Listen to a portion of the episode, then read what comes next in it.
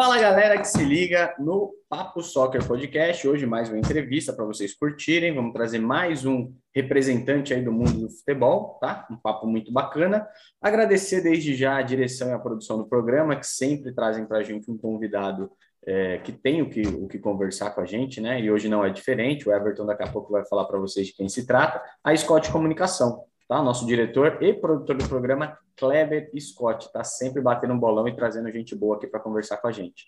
Agradecer o apoio da Soccer Destination, que sempre manda aqui para gente um brinde, que também durante a entrevista, antes de qualquer pergunta aí, no meio das perguntas, vocês vão saber do que se trata. Soccer Destination, uma loja esportiva focada 100% no futebol, tá? Uma loja de artigos esportivos e mandou esse brinde, sempre manda agradecer o apoio da Soccer com a gente, tá bom? E a WSNet, para você que é de Itanhaém, como a gente falou na última entrevista, é o nosso novo apoio aqui do programa, WSNet Internet Fibra Ótica, é a melhor da região, quem tem sabe, não tem do que reclamar, o sinal é excelente. O WhatsApp é facinho, ó, 3421 1818, 3421 1818, você chama lá no WhatsApp a WSNet e contrata o serviço de fibra ótica tá bom? E se falar na, WSNet que você viu aqui no Papo Soccer Podcast, você ganha uma camiseta, tá? Uma camiseta dessa aqui, ó. Você vai levar essa camiseta aqui se você falar no momento da contratação da WSNet Fibra Ótica, que viu aqui no programa no Papo Soccer. Beleza? Everton, boa noite e você vai falar pra gente quem se trata hoje na nossa entrevista, cara. Boa noite, mais uma vez estamos aí. Boa noite, meu irmão Menezes. Vamos aí para mais uma entrevista aí com o polêmico professor, né? árbitro de futebol, Alfredo Loabni. Vamos Alfredo. aí, tamo junto, irmão. Tamo junto. Um. Esse tem o que falar, hein? Bora, bora para a entrevista então. Bora.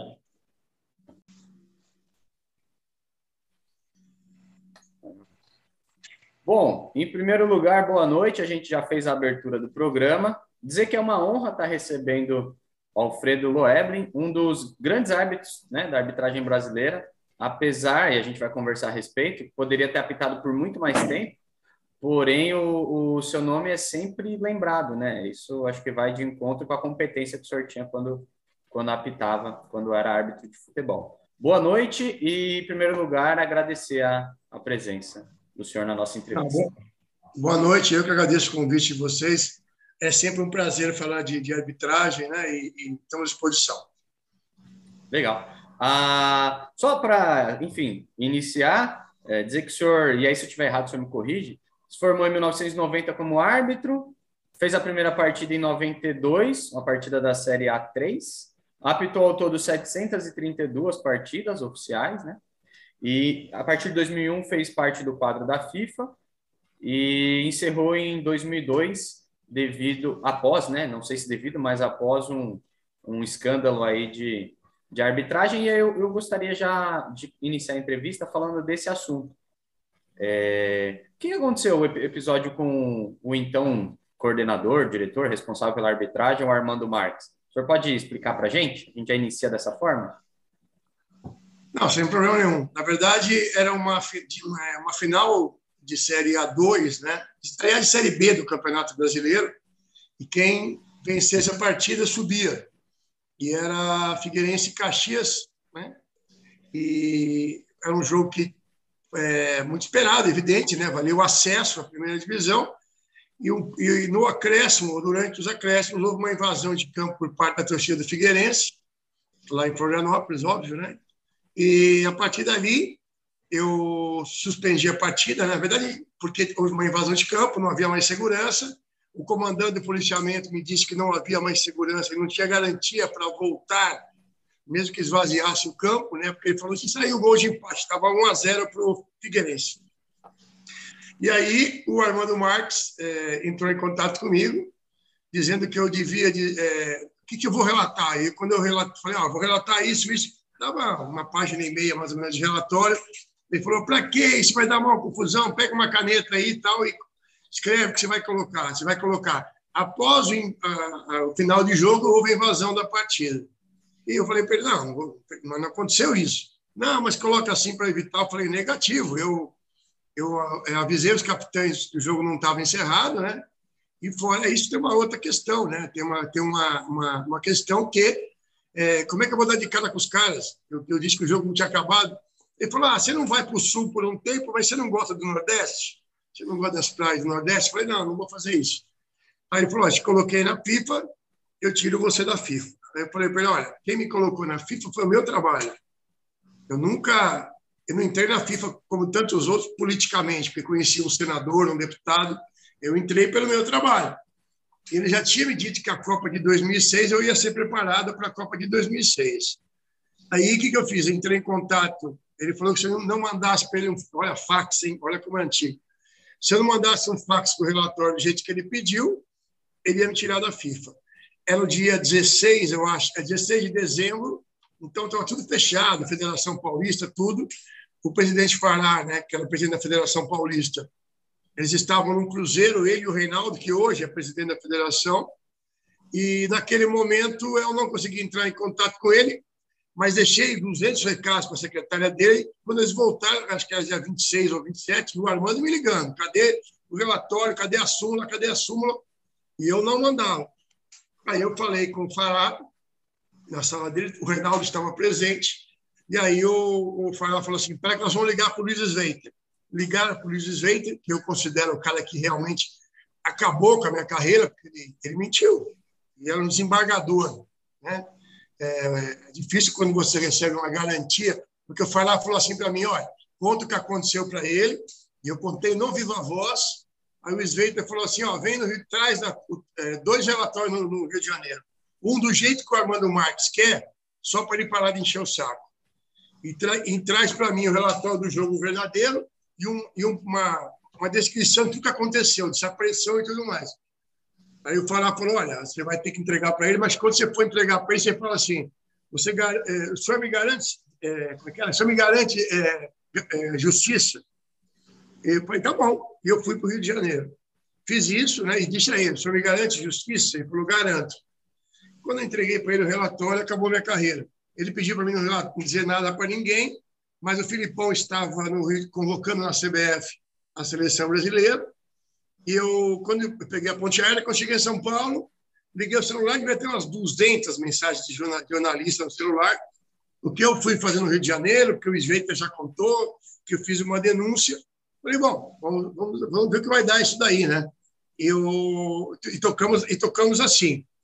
Quem foi cuidar do caso foi o doutor Marcos Basílio, que era um promotor, deve ser, não sei se é departamento de saúde, nunca mais falei com ele, mas era um promotor criminal do Rio de Janeiro, foi muito sério comigo, foi muito sério mesmo, talvez a pessoa mais séria desse processo todo. E naquela semana, dessa confusão, naquele mês daquela confusão toda, o Farac saiu da Federação Paulista. Teve um golpe aqui em São Paulo, Marco Paulo Del Nero tomou o poder aqui em São Paulo e, e me chamou e falou, amigo, cada cachorro que lamba sua caceta. Eu não vou arrumar confusão com o Ricardo Teixeira por sua, por sua causa. E aí nós fomos para o julgamento, porque eu entreguei, na verdade, entreguei dois relatórios, do jeito que o Sveiter falou, um para Armando Marques e um relatório para ele. E ele me denunciou por entregar dois relatórios. E aí, e tem as imagens desse julgamento, né? obviamente ele foi público, os caras julgavam assim, é, é fulano de tal, vai votar como? Ah, vou absorver o Armando Marques, captou Copa do Mundo pelo Brasil, que é esse Alfredo Noel aí que ninguém conhece. Aí o outro, na hora de, de, de julgar, falou assim: Olha, são quase uma e meia da manhã e eu estou aqui, não estou em casa por causa desse árbitro. Então, condeno ele e absolvo o Armando. Foi nesse naipe. Né? E por que, que pareça o relator do processo, que foi o Marcos Basílio, que normalmente é o primeiro a votar, né? é, o, é o relator do processo, ele foi o último. E aí ele falou: Olha, é, tudo bem, vocês estão condenando o mas que, que, vantagem que ele teria em fazer isso? O que, que ele ganharia com uma denúncia dessa? E aí, saí de lá, quando estava saindo, o falecido Israel Gimpa, da Jovem Pan, me chamou. Eu fiquei bem abatido, obviamente, com a, com a condenação. E ele falou assim para mim, cara, se prepara, que eu peguei seis meses de suspensão. Aí eu falei assim, não, seis meses eu volto, daqui seis meses eu vou lutar, vou voltar, tudo. Ele falou, cara, Acabaram com o árbitro, agora precisa acabar com o homem. Você não vota mais, capitão. Você não volta mais. E aí, no dia seguinte, eu virei. Isso que tem que entregar todos os teus concessidões negativas. Você entrega tudo para ser árbitro. todos os anos. Criminal, criminal civil, todas, de protesto, todas, todas, todas. Aí eu passei a ser estelionatário, ladrão, vagabundo, não sei o quê. Foi, uma, foi um, bem aquilo que o Israel disse que iam fazer, fizeram. Mas, se, se eu te falar, se você me perguntar assim, você se arrepende? Eu, é o que eu mais gostava de fazer, eu acho que o que eu mais sabia fazer. Mas eu, eu me baseei naquilo que meus pais me ensinaram a vida inteira, né? que era dizer a verdade, custa que custar. Custou caro, custou muito caro. Porque, obviamente, depois que consegue entender o processo, por que, que eles não queriam o Figueirense e queriam o Caxias? Aliás, é porque o não tinha nenhum time naquele momento no Campeonato Brasileiro de Santa Catarina. E já tinham três times do Rio Grande do Sul. Tinha o Grêmio, o Juventude e o Internacional. Seria o quarto. E, e, e um estado no brasileiro gera milhões, milhões, milhões, em, tudo, em tudo que você possa imaginar. Então, assim, é, um amigo meu que fala assim, você estava no jogo errado na hora errada. Eu acho que não. Eu acho que eu estava no jogo certo na hora certa, porque ali você percebe o sistema que você está, ok? Que é o, é o, é o é Brasil, em muitos segmentos, né? É o que interessa, não é a verdade. Que, infelizmente, no Brasil, em muitos momentos, o que interessa não é a verdade.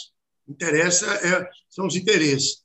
E você descobre quem é quem também, né? Aquele monte de amigos que você que você acha que você tem, você vai descobrir que você não, não tem, na verdade, você não vai encher uma mão. Mas eu acho que também é importante para você poder definir quem é quem. Boa noite, professor. Prazer imenso falar com o senhor. Tudo é... meu. Depois de tanto tempo apitando futebol, o senhor já testemunhou alguma situação de, de compra de juiz? Ah, eu tive duas tentativas de suborno comigo, né? É, uma em no Botafogo Comercial, no Come Fogo, em Ribeirão Preto, que o presidente do comercial eh, foi 1 a 0 para o Botafogo, dentro do Palma Travassos. Eu expulsei o jogador do comercial com cinco minutos de jogo e marquei um pênalti para o comercial. Ah, desculpa, o Botafogo. O Botafogo ganhou o jogo. Aí no final ele ficou rondando o vestiário. Eu falei: esse cara vai falar bobagem. E eu pedi para a PM ficar perto, porque é importante você. Né? Aí ele entrou e falou assim: ficou rodando. Eu falei, presidente, alguma coisa, algum problema? Ele falou assim: eu vou te fazer uma pergunta. Eu falei, pode fazer. Falei, não tá, não estava tudo certo? Puta. Quando ele falou não estava tudo certo, eu falei assim, certo o quê? Aí ele botava a mão na cabeça e falava assim, eu sou muito burro, eu sou muito ignorante. Eu falei, o que, que o senhor fez, presidente? Não, veio um cara aqui na terça-feira, que ele sabia quem era o árbitro que ia apitar. falei, ele falou meu nome? Não, mas ele falou que sabia quem era o árbitro que ia apitar. Mas o senhor não sabia que de quinta-feira o dia que é feito a, a escala? Como é que o senhor sabia que ele sabia que era eu? Ah, eu esqueci. Então você me desculpa, eu falei, desculpa, vamos tudo para a delegacia. Não, bobagem, vamos para a delegacia. O jogo quatro da tarde, acabou às seis, saímos sete horas da, do estádio, toda a imprensa na delegacia, aquela coisa toda. Queria voltar para São Paulo, né? Fazendo o carro da federação, mas bem cansado. Nós ficamos na delegacia, tipo assim, das 8 às 3 da manhã. Tá? Acho que o delegado do centro comercial não queria fazer o BO na época. E fizemos lá um boletim, informei a federação. Você sabe quantas vezes eu fui chamado para falar desse assunto para a justiça? Nenhum. Não tem interesse nenhum. É o que eu falei agora há pouco, na, na, na outra resposta, em relação ao que é o Brasil. Só se averigua quando e se interessar. Se não interessar, amigo, joga embaixo do tapete e está tudo certo. Fora isso, teve uma segunda vez no jogo Ponte Preta e Santo André, é, em Campinas, no Moisés. Um cara, eu posso falar porque isso é público, posso falar o nome dele. Ele foi, inclusive, ele foi dois anos suspenso no futebol e depois virou presidente da Ponte Preta. É, é um país realmente, é um exemplo de seriedade, né? que é um tal de Abdala. E na época ele era diretor. E eles, na época você recebia no estádio.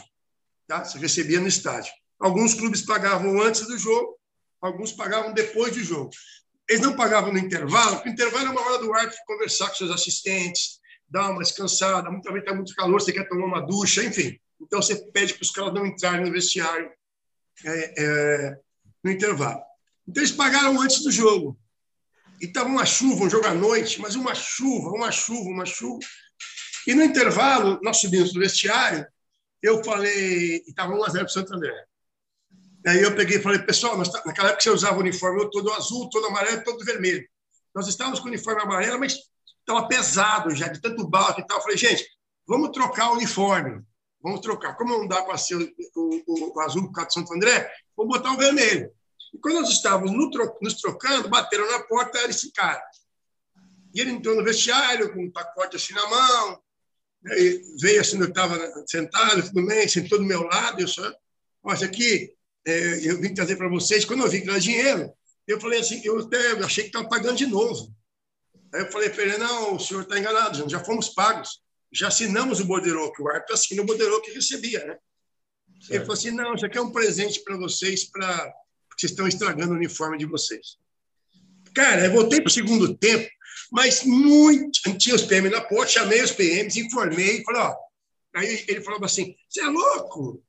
Você não, não sabe? Você é louco? Você quer aparecer? Eu falei: quero aparecer. Final do jogo, a delegacia, todo mundo. Todo mundo. O senhor já foi, o senhor já foi ameaçado nessa situação aí, não? Alguma situação assim?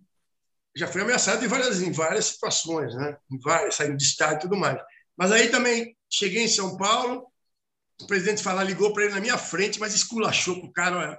Eu já vi alguém falar pesado com outro homem, mas o negócio foi feio, foi feio. E também não deu nada, mas ele pegou dois anos de suspensão. Dois Caramba. anos. Professor, é, antes da próxima pergunta, é, te mostrar aqui para o senhor, a gente tem um parceiro no programa, que é uma loja de material esportivo, é o é Soccer Destination, é focada 100% em futebol, e a gente Legal. manda sempre para o convidado um brinde, né? Então a gente vai mandar para o senhor essa camiseta aqui, até uma maneira Pô, de, Muito obrigado. de agradecer a participação, tá? É um dos produtos isso, lá prazer. da loja. E no final. Agradecer pedir, a Soca pelo presente aí. Vou pedir a caixa postal que o senhor deseja que a gente envie, a gente envia para o senhor. É uma pergunta de um inscrito do nosso canal, é, do Cláudio. O Cláudio mandou o seguinte, ó, qual que é o técnico e o jogador, né? Quem são técnicos e jogadores mais folgados, mais chatos ali que enchiam o saco do senhor e quais os mais disciplinados? Poderia dar um nome de um jogador e de um técnico. Bom, é, vou falar da minha geração, obviamente, né? Não consigo falar de atual, porque as coisas mudaram muito, né? Eu, eu tive alguns problemas com o Ronaldo Giovanelli, que depois ficou muito meu amigo.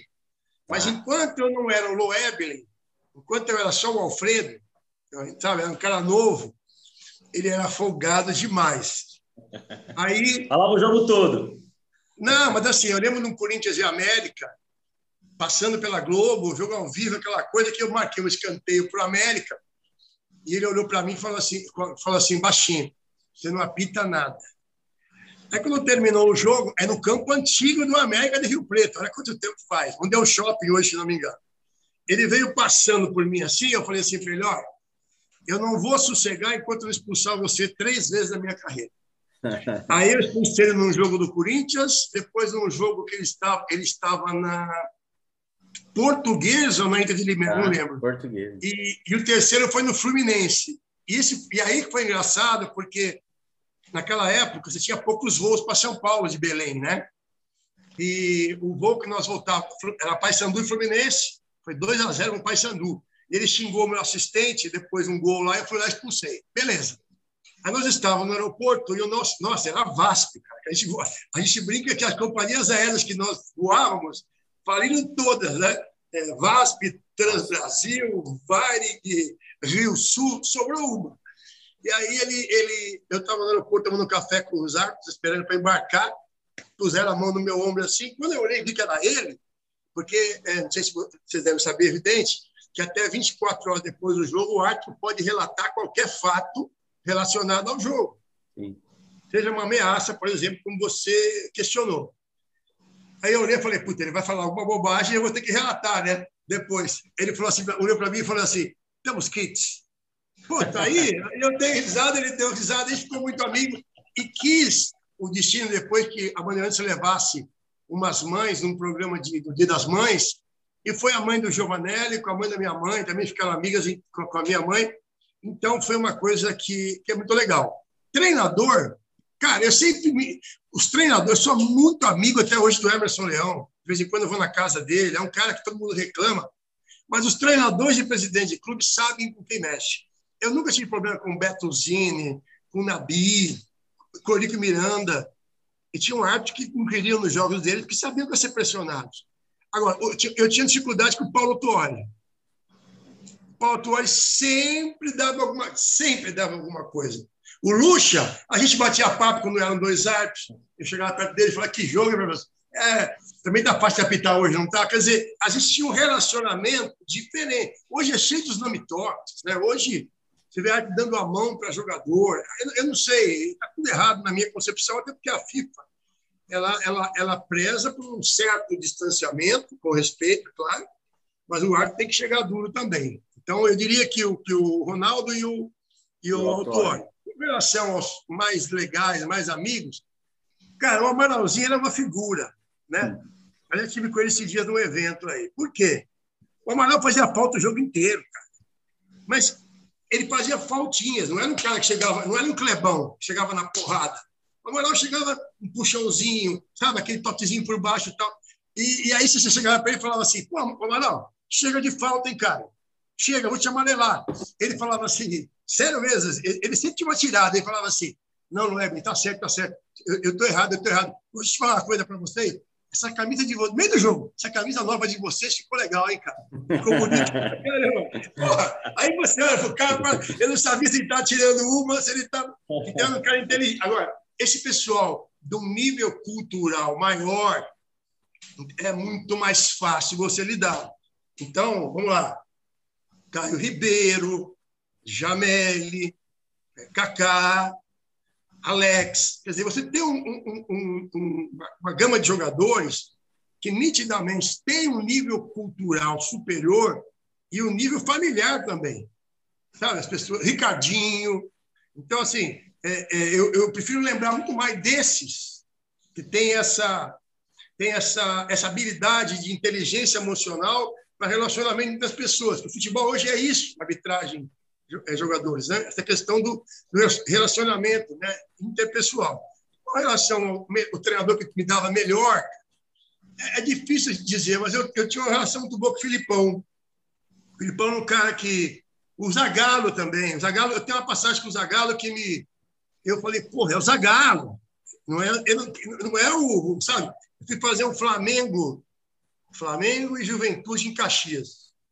E eu marquei um, um lance do Klemer, jogava no Flamengo na época, obviamente, que não podia, né? Ele, aliás, não pode ter ele não pode espalmar a bola assim com a mão, levar com o pé, e quando o cara chegava, ele pegava. Pegar de novo. É, bobinho. Então, eu marquei. E ele veio lá, que porra que você marcou, não sei o que lá, lá, lá, aquela folgado. E na volta o voo era Caxias, São Paulo, Rio. E quem estava no voo? O Flamengo. Aí o avião decolou, Tal. Eu lembro que eu estava sentado no meio, um assistente de cada lado. De repente, sem brincadeira, cara, Zagalo, irmão. O cara chegou e falou assim: com licença, professor, posso falar contigo um minuto? Eu falei: ah, ele vai. Eu falei: pô, pô, não, posso ajudar o senhor? Pode. O senhor pode me explicar o que foi marcado naquele lance do Klemer que eu não entendi? Aí eu fiz o assistente levantar o Zagallo sentado. O Zagallo sentou, falei, professor, é assim, assim, assim, assim. E falou, ó, sem brincadeira, nós não tínhamos entendido isso, mas é verdade, na CBF falaram tal. Cara, é o Zagallo, cara. e aí, muito obrigado. Tal. E às vezes um Zé Mané, que não dirigiu nem o Oeste, nem o Madureira, o cara acha que pode chegar gritando com você, cara. Acha que sabe tudo. É por isso Ô, que professor, eu acho. Tem, Desculpa, mas tem, uma, tem alguma diferença de, de antigamente para hoje, o futebol tá, tá meio chato, né, meu? Tipo, o senhor tá falando ah, aí do Zagallo e tal. Tem, é, hoje não existe, né, mais uma... Eu percebo que não tem mais uma questão de... Que é importante, né? Você, o, o árbitro hoje está muito, muito mecânico. E antigamente você usava fala e usava apito, mas você apitava diferente. Uma faltinha boba é aquele pi. Quando era falta dura, pi, o cara já percebia, opa, essa ele não gostou. Hoje é tudo mecânico. É, é tipo assim, vai, o cara pode descer a porrada o jogo inteiro. Ah, mas se ele reclamar com o árbitro, é cartão amarelo. Então, nós invertemos a importância. Uma falta é muito mais grave, porque ela, ela, tira o futebol, ela corta o jogo. ela atrapalha o consumidor, né? já que hoje nós não tratamos o torcedor como só torcedor, é um consumidor. Então, quando você está tapeando, né? você está fazendo falta, você está demorando para repor a bola, você, você atrapalha esse consumidor. Né? Aí você vê, uma coisa que me irrita muito, todo lanche para a área. O árbitro vai lá, não se agarra, estou de olho. 100% das vezes ele marca a falta do atacante. Exatamente. Ele não tem coragem, e a palavra é essa mesmo. Ele não tem coragem de marcar a falta do defensor. Você quer dizer para mim que eu vou marcar, estou olhando, não sei o quê. Todas as vezes que faz falta do atacante. Professor, deixa eu te perguntar uma coisa. É, hoje em dia, com o advento da tecnologia e tal, se o, se o senhor pudesse voltar no passado ou tivesse essa ferramenta que é o VAR, quando o senhor apitava, tem um, eu imagino que tenha, como vários acertos, vários erros, enfim, é, tem, mas tem algum lance que o senhor falaria, pô, esse lance aqui eu queria que tivesse atuado VAR ou que eu voltasse e corrigisse. Ah, esse lance teria muitos, teriam muitos, mas o VAR da FIFA, né? não o VAR que é usado no Brasil. Né? O VAR que a FIFA diz que ele, ele apenas sugere você verificar. Né? Ele te mostra a imagem. Aqui no Brasil, o VAR te convence. O VAR quer apitar o jogo. E não é isso que o protocolo de VAR da FIFA diz. Agora, eu, eu lembro do São Paulo e Ponte Preta que eu, eu não vejo o, o, o, o Piá, o corpo do Raí cobre o Piá. Mas o Raí faz uma falta no Piá e eu não vi a falta. Eu vejo o Raí, o Piá cair na área e botar a bola na mão. Eu peguei e marquei pênalti. Entendeu? Marquei pênalti. Seria então, assim, o VAR, é, o VAR corrigiria isso daí. Até depois do tempo foi engraçado que o Raí já tinha parado e encontrei com ele no Rio. Aí ele falou assim para mim, ó, não esqueça aquele pênalti lá não, hein? Quer dizer, a gente... é, eu seria, eu seria salvo pelo VAR, né? não é salvo pelo gongo, é salvo pelo VAR. Mas eu queria insistir nessa questão. O VAR que é usado no Brasil e que o torcedor está sendo lesado, a imprensa brava com razão, é, é, o jogador bravo, a comissão técnica, não é o VAR da FIFA. E o Bandeira, professor, tá, tá acabando, né? Com essa situação do VAR aí. O que, que o senhor acha? O senhor, o senhor é a favor? Olha, é, é, natural que a evolução das coisas, né? Você viu que ah, no Mundial de Clubes da FIFA está sendo usada a tecnologia né, de impedimento sim, sim. Por, por, é, por, esse, por, esse, por esse aparelho. É, eu acho que, que não sou contra, não entendeu? Porque você, o, o ser humano tá, tem uma tendência a erro. Mas eu também não gosto muito da coisa 100% mecanizada, né? Tem uma linha de metrô aqui em São Paulo, é a linha amarela, que ela não tem Sim. condutor, né? Ela é 100% computadorizada. Cara, eu vou na frente às vezes, eu falo, meu, isso aqui está andando para é tudo computador eu acho que pode. Eu não sou especialista, não sou engenheiro, mas, cara, eu acho que pode acontecer uma situação que tem alguém para fazer alguma coisa, não é. tem. Então, assim, legal, vamos colocar só esses equipamentos, tudo, mas eu acho que vão ter situações aí com assistente, por exemplo, uma jogada que o corpo, como eu falei agora há pouco do Raí do, do Piá, uma jogada que Sim. o corpo do jogador cubra o outro, o árbitro não está vendo. O VAR não pode intervir nesse tipo de lance. O cara dá uma cotovelada no outro, alguma coisa. Você não tem um assistente ali, acho perigoso.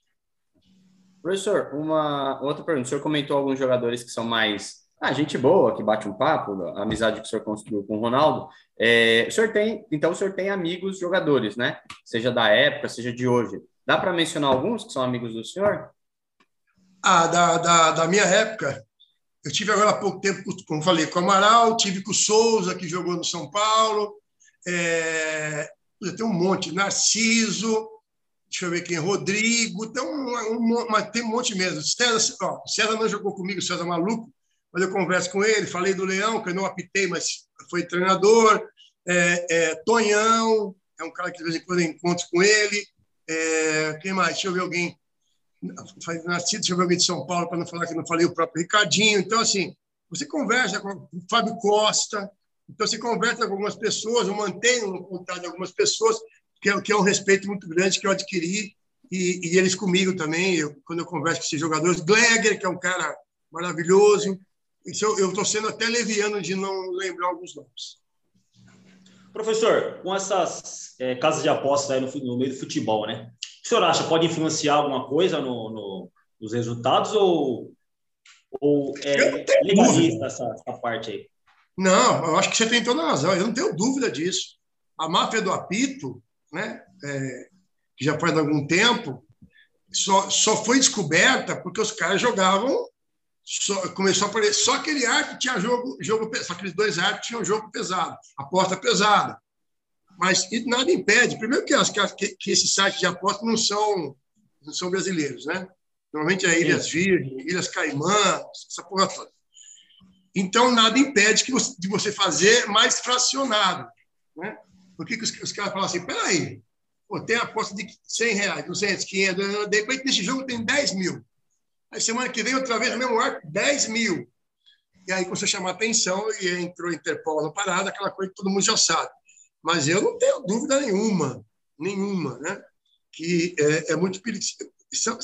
Não é que eu seja contra tá, esse site de aposta, não é isso mas eu acho que não existe nenhum tipo de fiscalização. Por exemplo, você vai no Jockey Clube, quem gosta de ir no Jockey, você tem é, é, Jockey punido, porque as imagens mostram que, em determinado momento da corrida, ele segurou um pouco o cavalo. Né? A rédea do cavalo está esticada. Opa, peraí. É que eu quero ganhar a corrida e, e seguro o meu cavalo? Aí o cara pega lá suspensão de 15 dias, 7 corridas, 10 corridas, o que for. Então, há um certo controle. Ok? E no futebol, vamos que vamos, né?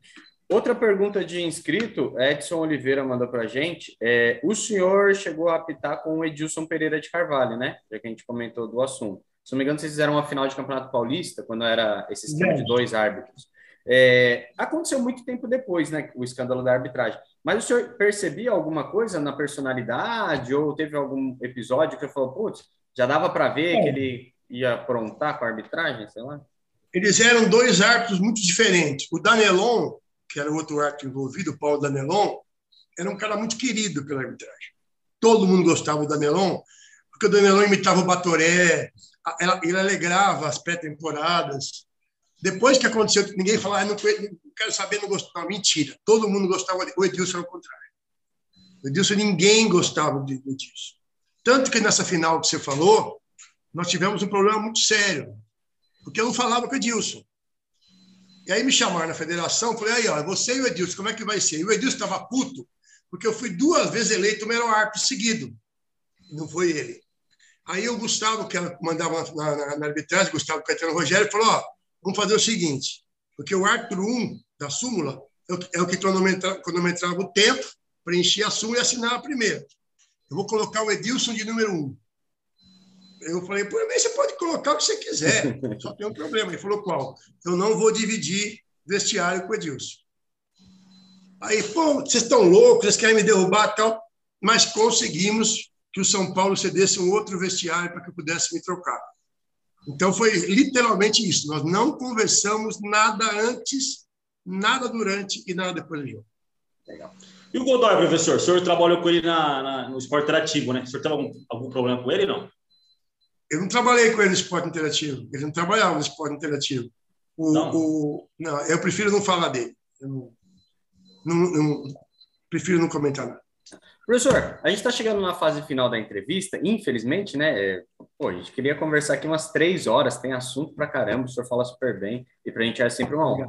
É, tá faltando aí uns oito minutos mais ou menos, então quando chegar nessa fase, a gente faz, é isso se o senhor quiser fazer, senão a gente continua no mesmo modelo. É o perguntei e corri. É assim, a gente faz a pergunta, o senhor só responde sem justificar. Aí fica na cabeça aí de quem está vendo e fala, pô, por que, que o cara pensa dessa forma e tal? Pode ser?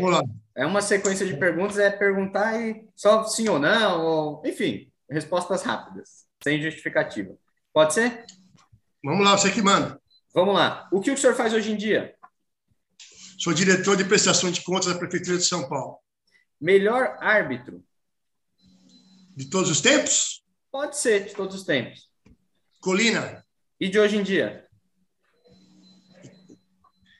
Rafael Klaus. Pior árbitro, de todos os tempos e de hoje em dia? Pior. Edilson Pereira de Carvalho, por que aconteceu. Hoje, hoje em dia, dia tem, tem uma lista, não dá para falar rapidamente. Tem uma lista muito tem grande. Melhor jogador pós-Pelé? Ronaldinho Gaúcho. A torcida Boa. influencia o árbitro? Pressiona? No início de carreira, sim. Quando ele está maduro, não. Qual a torcida que fez mais pressão? Ah, é difícil dizer, são muitas. Nível da arbitragem brasileira é inferior à da Europa, por exemplo? Muito inferior, muito inferior. O senhor aceitaria ser comandante de arbitragem no Brasil? Não, de jeito nenhum. Já fui em 2005, mas não quero mais. Quando erra, ah, quando o árbitro erra, fica na cabeça dele que tem que compensar, mesmo que seja subjetivamente ali? Quando ele percebe que a reclamação está excessiva, já passou, ele sabe que errou. Quando ele está maduro, ele, tá, ele não compensa. Melhor comentarista de arbitragem? Pode ser de hoje em dia ou de todos os tempos? Paulo César de Oliveira. Pior comentarista? As meninas. A regra é clara? Não, de jeito nenhum. A regra é interpretativa. Tá. E por último, agora com um pouquinho mais de tempo, é... a parte de torcedor ali, enfim, não só de árbitro, o senhor consegue montar os 11, o time titular aí do, do Noeblin, pra gente, jogador? Putz, agora você me pegou. É difícil assim de cabeça, mas sei lá, que eu apitei? Pode ser, pode ser ou pode ser, o critério é seu. Pode ser todos tá, então os tempos. O time é seu. O senhor é o técnico. Puta, eu vou, a gente vai levar muito tempo, porque eu não vou conseguir lembrar de todo mundo. Mas vamos lá, vai. É, Leão, Arce, Luiz Pereira, Oscar, Roberto Carlos. Tá, boa. É, Falcão, Rivelino e Zico. Romário, Ronaldo e Bebeto. Timaço. E o técnico é o Loeblin. É... Ronaldo Romário? Qual Ronaldo? O Fenômeno. Romário. Ronaldinho ou Neymar? Acho que você já respondeu, né, Ronaldinho? Ronaldinho. É Cristiano ou Messi? Cristiano. Tá, legal. Ó, deu tempo, deu pra gente fazer todas, que não precisava justificar. E, e olha que eu justifiquei algum. Justificou, ainda deu tempo de justificar. Everton, quer mandar mais algum aí? A gente ainda sobrou tempo. Qual que é o jogo mais emocionante, senhor, senhor Pitou? Mais emocionante? O senhor falou, caramba, isso aí vai, vai ficar para a história. Eu acho que dois marcaram muito. É, no dia da morte do Ayrton Senna, 1 de maio de 94, nós fizemos a primeira experiência de dois árbitros num campeonato de aspirante no Morumbi, Palmeiras e São Paulo. E quando apareceu a morte do Ayrton no placar, as duas torcidas gritando olê, Sená, olê, Sená. E uma segunda situação, quando a primeira final da minha carreira, que foi São Paulo e Santos, em 2000, eu, porque eu fui torcedor de arquibancada, né? E eu olhei assim pela janelinha do Morumbi, do vestiário, lotado o Morumbi, eu lembrei, né? De quando eu ia com meu pai, olhei para o lugar que eu ficava sentado com meu meu pai, ter certeza de que onde ele está, ele deve ter ficado bastante orgulhoso de que eu cheguei a esse ponto. Professor, se o senhor tivesse a caneta na mão para mudar, seja a arbitragem brasileira ou mundial, o senhor tem uma ação a fazer, uma única ação, a caneta na mão e vai ser respeitada. Qual seria com relação à arbitragem? É, eu acho que os árbitros têm que ter, desde a escola. É, você pode em relação à regra, mudança de regra? Pode ser. Com... mudança de. Eu acho que precisa. O que o senhor julgar mais importante? eu acho que o comando da arbitragem tem que ser sempre de ex-árbitros que foram árbitros de primeira linha. Legal. Ficaria a CBF essa... tinha que determinar isso.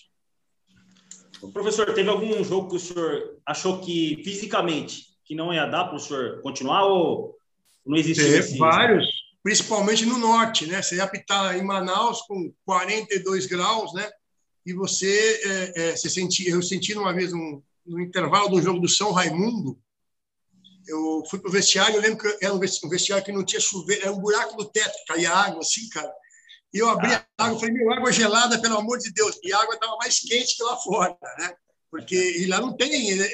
você não pede água quente, o cara dá risada na sua cara, né? água quente. Exatamente. E, e depois daquele jogo, o Armando me ligou e falou assim, não vá para São Paulo, vá direto para o Sul, que eu fui apitar aquele Flamengo e, e Juventude. Então, eu saí de 42 para 2 graus. E eu tive um choque térmico. É, fui, para, fui parar no hospital em Caxias, porque quando nós chegamos em Caxias, eu, eu não descemos do avião, realmente os três passaram muito mal. Muito mal. Bom, é, então a gente vai encerrando a, a, entrevista por aqui. Agradecer, agradecer o empenho primeiro do Kleber Scott, né, que fez o contato com o senhor, é nosso diretor. Do programa da Scott Comunicação. Agradecer que o senhor aceitou o nosso convite, esse bate-papo, que para mim foi passou muito rápido, muito rápido, mas já deu 40 minutos. E quem sabe a gente faz uma, uma próxima oportunidade. Ah, vou pegar com o senhor, vou mandar uma mensagem, pedir o senhor a caixa postal para a gente mandar aquele brinde. E só, agra só, agradecer mesmo. Foi Para a gente foi muito construtivo, muito bacana essa, essa entrevista com o senhor. Muito obrigado. Eu que agradeço o convite de vocês, estamos sempre à disposição. Desejar sucesso para vocês, agradecer o presente e, falando de arbitragem, eu gosto de falar, estamos sempre à disposição de vocês. Grande abraço. Legal. Obrigado, professor. Um abraço. Valeu, gente. Um abração.